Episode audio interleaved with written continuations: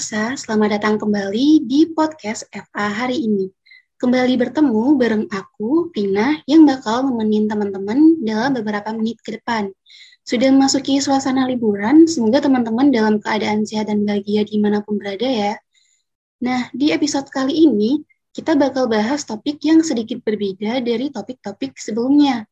Kali ini kita bakal bahas topik seru dengan tema umumnya adalah mental health. Nah, aku udah ditemenin oleh dua pembicara keren nih. Ada Kak Muhammad Rizky selaku Mental Health Advocate dan Kak Elizabeth Guanto selaku mahasiswa farmasi yang punya concern juga nih dalam hal kesehatan mental. Boleh dong Kak kenalan dulu dari Kak Rizky mungkin dipersilakan.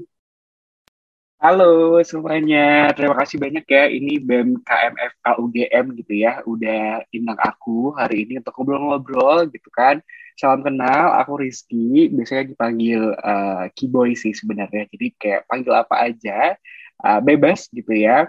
Currently aku lagi working as a culture engagement di tech company, and then aku juga uh, suka untuk diskusi perihal self growth ataupun mental health. Gitu, salam kenal ya semuanya.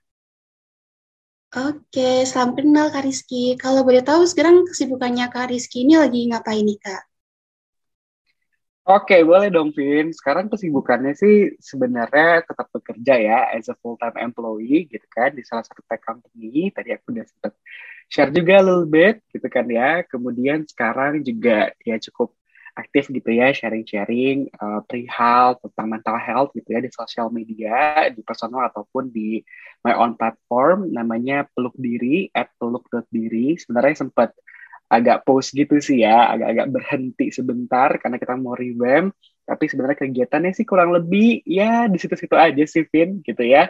Full time, kemudian um, menjalankan aktivitas sehari-hari gitu kan ya, bernapas dan juga tentunya have fun gitu kan, jalanin uh, kehidupan sehari-hari. Cie gitu.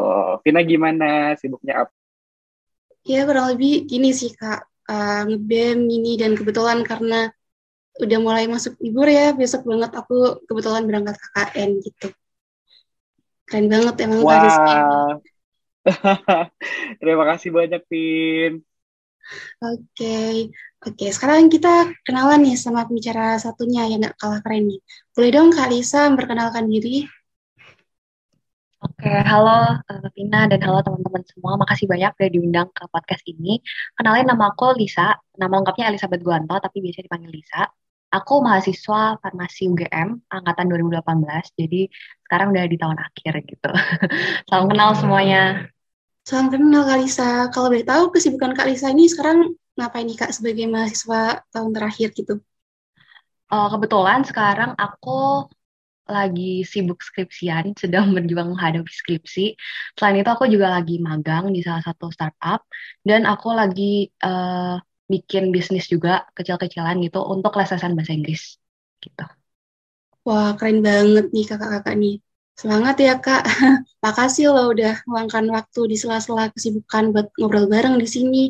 Oke, mungkin kita bisa mulai masuk ke topik ya kak. Nah, kalau aku lihat di sekitar kita nih, saat ini kan banyak nih generasi muda yang mungkin kalau sekarang ini sebutannya generasi Z ya kak. Kalau aku lihat-lihat tuh produktif banget gitu tiap hari, tiap saat pasti ada aja yang dikerjain. Dan ini tuh juga merupakan hal yang common juga gitu di farmasi UGM. Mungkin Kak Lisa sendiri bisa relate ya Kak, melihat teman-teman atau bahkan diri sendiri nih di dunia perkuliahan yang dari segi akademik itu udah disibukkan dengan matkul yang padat, praktikum, belum lagi laporan praktikum, tapi orang-orang juga masih menyibukkan diri di luar hal-hal akademik seperti organisasi, kepanitiaan, magang, membangun startup, bahkan tadi Kalisa juga sempat bisnis gitu ya, dan ada proyek, dan masih banyak lagi sebenarnya. Nah, hal ini tuh bikin aku ingat sama sebuah istilah gitu, yaitu hustle culture. Nah, mungkin aku mau tanya dulu nih sama Kak Lisa. Kalau menurut pandangan Kak Lisa mengenai hustle culture itu, yang jatuhnya udah kayak tren saat ini tuh gimana sih Kak? Oke, uh, menarik banget sih pertanyaannya tentang hustle culture karena uh, kayak yang tadi Vina bilang aku juga relate banget. Jatuhnya kayak fear of missing out alias FOMO kalau misalnya aku nggak punya kesibukan, sedangkan yang lain kayak hustle banget gitu kan dengan kegiatannya masing-masing gitu.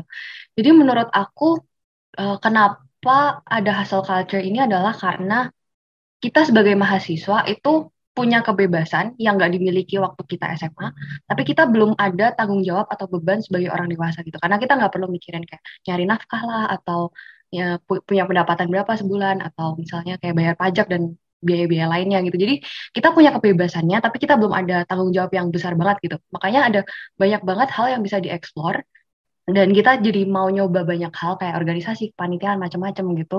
Dan akhirnya jatuhnya jadi kayak hustle culture karena kita nggak tahu harus stop di mana kayak semuanya kita cobain semua kita explore kita memanfaatkan waktu dan sumber daya sampai semaksimal mungkin. Terus kayak ujung-ujungnya malah kebablasan kita ngerasa uh, kayak oh kalau nggak overwork aku nggak bakal sukses aku nggak bakal mencapai tujuan karirku gitu. Itu sih kalau menurut aku tentang hustle culture.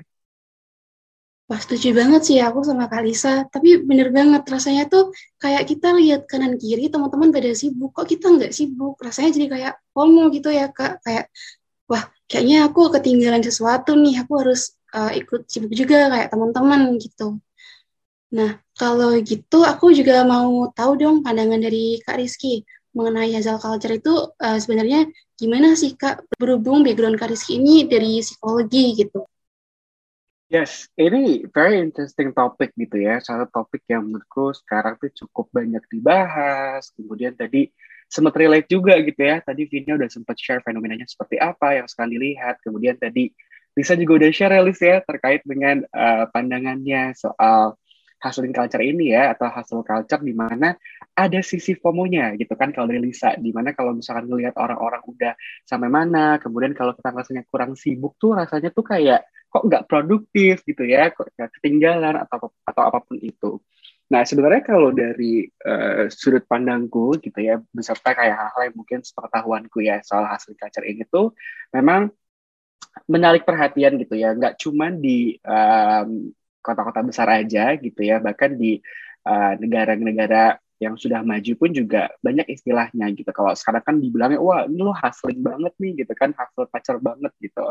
Nah sebenarnya sebelum kita mengarah ke definisinya gitu ya, aku mau coba tanya dulu kali ya sama Vina atau Lisa gitu yang nanti uh, bisa share juga. Ataupun nih pendengarnya uh, podcastnya kita uh, hari ini gitu ya.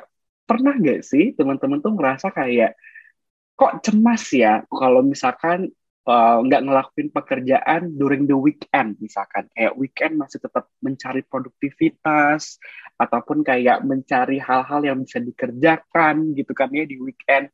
Atau pernah nggak sih kayak ngerasa bahwa mungkin kesuksesan tuh hanya bisa dikejar ketika kita tuh bekerja lebih keras, lebih lama dibandingkan dengan orang lain. Nah, aku co mau coba ngobrol dulu ya sama Lisa ataupun Vina boleh banget jawab. Oke, mungkin uh, aku mau jawab dulu nih kak. Kayak sering banget sih sebenarnya kayak tiap hmm. aku merasa gabut dikit kayak kok aku nggak ada kegiatan ya. gitu ya. Kayak kayaknya ada sesuatu yang harus aku lakukan. Bahkan kayak misalnya uh, ketika aku habis demis dari suatu organisasi kok kayaknya hmm. habis ini aku nggak bakal ada kegiatan lagi ya? Terus aku FOMO nih cari kegiatan lainnya. Hmm. dan tiba-tiba kayak ih gak kerasa aku join tiga organisasi empat organisasi gitu kan. Dan itu kayak apa ya uh, kadang-kadang rasanya kayak impulsif aja gitu loh kak buat join itu Mm -mm. Jadi bawaannya tuh yang penting ada kegiatan gitu ya. Semakin banyak rasanya semakin aktif gitu ya, Ven? Iya, bener banget, Kak. I see. Kalau dari Lisa, do you want to share your story? Sebenarnya mirip banget sama Vina. Uh, aku ngerasa bersalah hmm. kalau istirahat.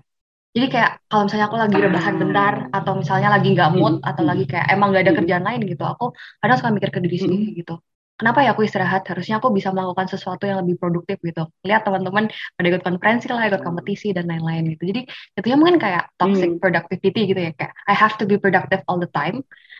Hmm. kalau istirahat atau rebahan itu jatuhnya kayak buang-buang waktu gitu. Padahal sebenarnya enggak juga gitu kan.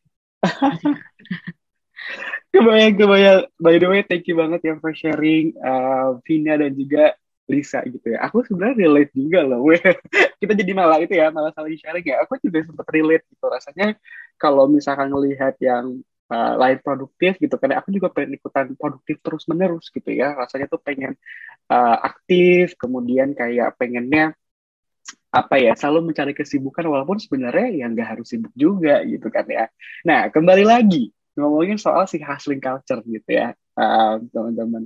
Sebenarnya there's a lot of definition yang um, ada gitu ya terkait dengan hustling culture-nya sendiri. Tapi aku bakal coba ngebahasnya dari uh, definisi yang memang sering digunakan gitu ya terkait dengan hustling culture gitu. Nah, pada intinya gitu ya untuk nge up lebih mudahnya tadi tuh hustling culture adalah sebenarnya sebuah gaya hidup gitu ya, sebuah lifestyle di mana tuh seseorang tuh rasanya tuh harus terus bekerja ataupun produktif gitu ya terus menerus dengan jumlah waktu istirahat yang sedikit dikitnya gitu. Jadi bisa dibilang rasanya tuh kayak ya udah semakin amountnya bekerja itu semakin banyak gitu ya semakin lama sama dengan produktif gitu. Makanya kalau kalau kita lihat gitu ya banyak banget kayak kan di sosial media gitu ya yang ngepost lagi kerja padahal lagi weekend gitu kan. Atau mungkin bawa laptop ketika lagi kumpul keluarga gitu. Rasanya kayak ada yang kurang. Kalau misalnya kita tuh menjalankan satu hal tanpa iming-iming quote unquote itu adalah produktif gitu kan ya. Especially mungkin generasi uh, millennials ataupun tadi uh, sempat di-share juga sama Vina atau Gen Z gitu ya. Rasanya tuh kayak produktivitas tuh adalah salah satu hal yang bisa membuat uh, apa ya self esteem atau kayak self esteem tuh lebih kepada um, kepercayaan diri gitu ya, keberhargaan diri. Gitu. Kalau misalnya produktif tuh maka gue um, word gue akan naik nih gitu, word aku akan naik nih dan lain sebagainya gitu. Jadi to sums up sebenarnya ya hustling culture itu di mana uh, adalah sebuah gaya hidup di mana seseorang itu tuh rasanya terus-menerus bekerja ataupun produktif dengan waktu yang uh, dengan waktu istirahat yang sedikit gitu. Bahkan ada rasa bersalahnya juga kadang kalau misalkan nggak ngelakuin hal yang quote unquote gitu kan produktif. Gitu paling Vin sama Liz. Oke, sumpah relate banget sih eh, sama penjelasan yang jelasin dari Kak Rizky itu. Nah, kalau lihat orang-orang yang bekerjanya lumayan ekstrim nih Kak, alias kayak kerjanya sangat padat gitu. Sebenarnya kan menurut Kak Rizky semakin seseorang memiliki kesibukan dan tanggung jawab berlebih itu uh, pengalamannya juga pastinya bakal lebih banyak gitu kan ya. Nah, tapi kan itu uh, bakal jadi jaminan enggak sih Kak buat ke depannya misal nih mahasiswa yang sibuk sana sini, apakah nanti ketika kerja itu bakal jadi lebih mudah atau lebih terjamin daripada mahasiswa yang lain gitu atau gimana? Karena aku pun juga bertanya-tanya gitu loh kak, dari kesibukan yang aku jalani sampai sejauh ini tuh sebenarnya worth it nggak sih buat masa depan aku dan dampak dari hasil culture itu buat kesehatan mental uh, sebenarnya gimana sih kak? Boleh dong kak Rizky jelasin? Sure, sure, boleh banget. This is very good questions ya, Vin, gitu kan.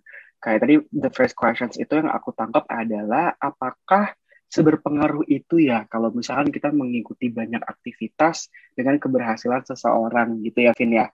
Iya, Kemudian yang kedua itu Mm-mm. Kemudian yang kedua itu adalah lebih kepada terus kalau misalnya kita udah ngelakuin banyak hal dalam satu waktu yang mungkin bisa kita bilang hustle culture gitu ya, itu tuh memang pengaruhnya seperti apa sih kepada kesehatan mental kita gitu ya. Nah tadi ada um, ada dua questions, mungkin aku masuk ke questions yang pertama dulu gitu yaitu seberpengaruh apa sih sebenarnya aktivitas yang kita punya itu untuk mempengaruhi atau bukan aktivitas ya, tapi kayak si hasil culture ini terhadap keberhasilan.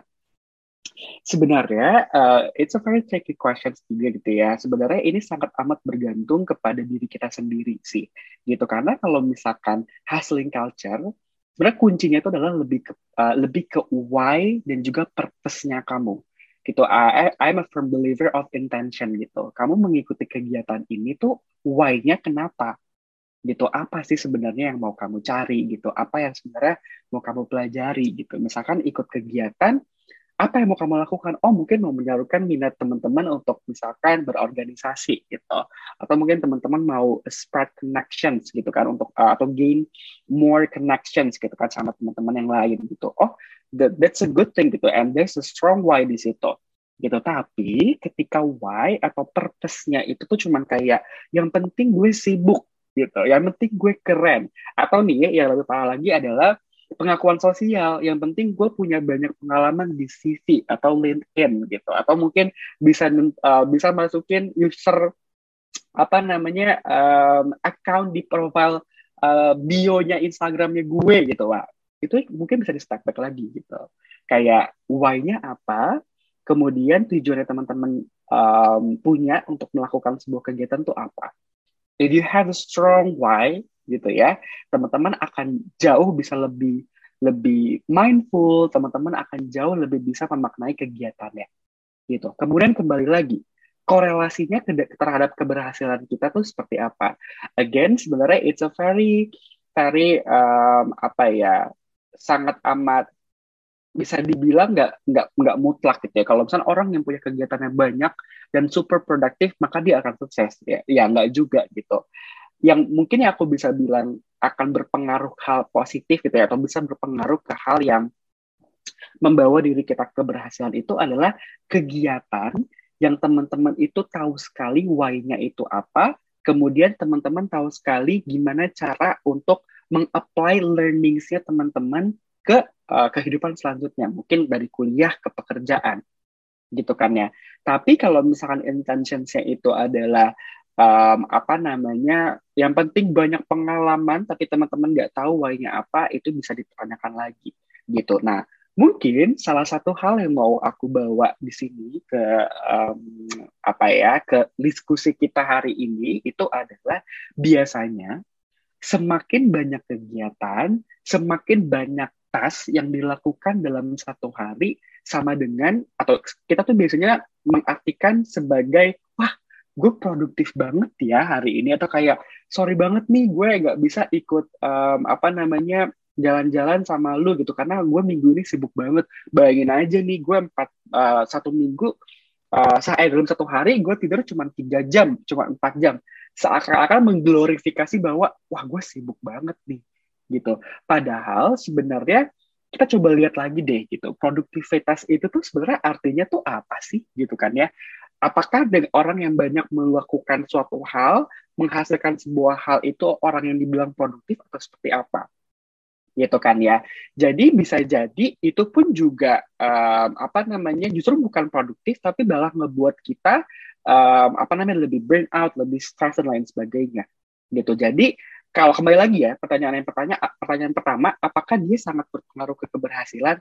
Kembali lagi gitu ya dengan why kamu gitu kan dengan um, kenapa ikut kegiatan tersebut gitu kan ya. Sama yang kedua itu adalah gimana teman-teman bisa bawa learning yang memang teman-teman bawa dari aktivitas atau kegiatan ke dalam kehidupan sehari-hari ataupun nanti gitu ya ke fase selanjutnya. Gitu itu yang pertama. Gitu kan. Kemudian yang kedua kalau kita lihat dampaknya sebenarnya tuh dalam kehidupan kita especially in our mental health gitu ya itu tuh seperti apa nah sebenarnya kalau dibilang dampak bisa dibilang ini tuh meningkatkan risiko kali ya. Nah, ini meningkatkan risikonya dalam hal apa aja? Mungkin kita bisa bawa ke dua aspek gitu ya, yang paling dekat dulu gitu yaitu ke fisik ataupun ke mental. Karena uh, fisik sama mental is, apa ya sama somehow nggak bisa dipisahkan begitu saja gitu kan sangat dekat gitu. Nah kalau fisik mungkin aku nggak akan banyak um, menjelaskan banyak hal gitu ya, tapi mungkin itu akan banyak atau meningkatkan risiko kolesterol, serangan jantung, uh, kurang tidur dan lain uh, gangguan tidur dan lain sebagainya. Itu kan ya. Sedangkan kalau misalnya di kesehatan mental, mungkin itu akan bukan mungkin ya, tapi banyak banget research gitu ya yang membuktikan bahwa ternyata dengan dengan gaya hidup uh, hustling culture ini gitu ya, itu tuh bisa meningkatkan kecemasan kita sebagai individu gitu. Nah, mungkin kalau misalnya kita bilang kecemasan, sesederhana seperti ini deh. Tadi tadi itu sebenarnya Elisa udah agak cukup menggambarkan situasinya gitu. Di mana kalau misalkan eh, ngelihat orang lain lebih produktif itu atau kayak um, apa namanya lebih lebih banyak kegiatan tuh rasanya cemas gitu kayak eh gue gue kok gak kayak mereka ya atau kayak kok gue rasanya ketinggalan gitu ya intinya kayak selalu merasa cemas apabila berhenti kerja atau tidak begitu kerja keras seperti orang lain gitu. Nah, cemas itu kan konsepnya adalah memikirkan suatu hal yang mungkin uh, di luar kendali kita ataupun di masa depan gitu kan. Mungkin akan banyak berpikir seperti kalau gue hari ini nggak terlalu produktif itu akan bisa ngebuat gue jadi sukses nggak ya?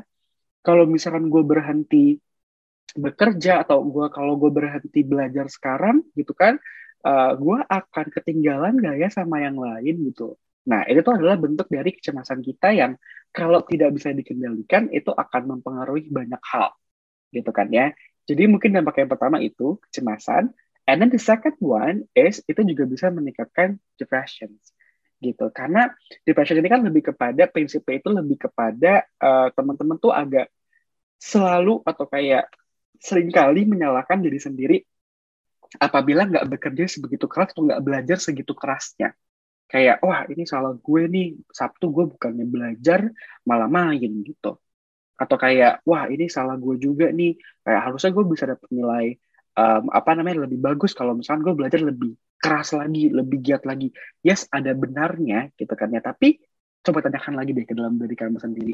Kamu sebenarnya udah melakukan hal yang terbaik sebisa kamu atau kamu justru malah mau nge-break boundaries yang kamu punya gitu jadi itu yang kedua Kemudian yang ketiga itu juga sebenarnya bisa dibilang um, banyak juga gitu ya cases dari hustling culture ini yang mengarahnya itu adalah ke suicidal thoughts ataupun justru yang akhirnya mengakhiri hidup um, dengan bunuh diri gitu kan ya. Nah bahkan kalau misalnya aku share teman-teman ini juga ironis banget gitu ya. I feel really really sad gitu kan bacain news ini ataupun um, apa namanya ya basically news gitu kan ya di Jepang itu bisa dibilang bahkan ada yang dinamakan karoshi gitu di mana itu adalah atau kayak bunuh diri atau meninggal karena overwork gitu. Jadi sebenarnya dampaknya bisa separah ini kalau misalnya kita nggak benar-benar take a look at, our, at ourselves gitu kan ya, and then um, apa namanya coba step back gitu. Kayak wah kita udah kejauhan belum ya atau kayak uh, ini udah se, se, se berpengaruh apa dalam kehidupan kita gitu. Jadi dampaknya itu kalau misalkan nggak kita um, apa ya kita maintain, nggak kita take a look lagi, itu tuh bisa benar-benar se se apa ya semengkhawatirkan itu secara kesehatan mental gitu. Jadi I think itu Vin yang bisa aku share tadi balik lagi ya kayak pertanyaan pertama udah aku jawab juga yang kedua itu terkait dengan dampak kesehatan mental itu seperti apa gitu paling yang bisa aku share Oke, okay, thank you banget Kak. Jadi sebenarnya ketika kita mau menjalani sebuah aktivitas tuh harus disesuaikan dengan tujuan awal kita gitu ya Kak. Jadi belum tentu asal sibuk doang gitu bakal membawa kita ke privilege dalam kehidupan ke depannya dan malah jatuhnya nanti bakal bikin burnout yang parahnya bisa bikin kita depresi gitu ya Kak. Betul banget gitu. Jadi kayak alih-alih pengen sukses, tapi kalau misalkan teman-teman aja nggak ngerawat diri sendiri, teman-teman nggak bisa menjadi diri sendiri gitu ya, ya kegiatan yang kamu lakukan itu akan jadi bisa dibilang agak agak disayangkan gitu kan agak sia-sia juga. Jadi ya nggak menjamin kesuksesan kamu juga gitu. Iya benar banget.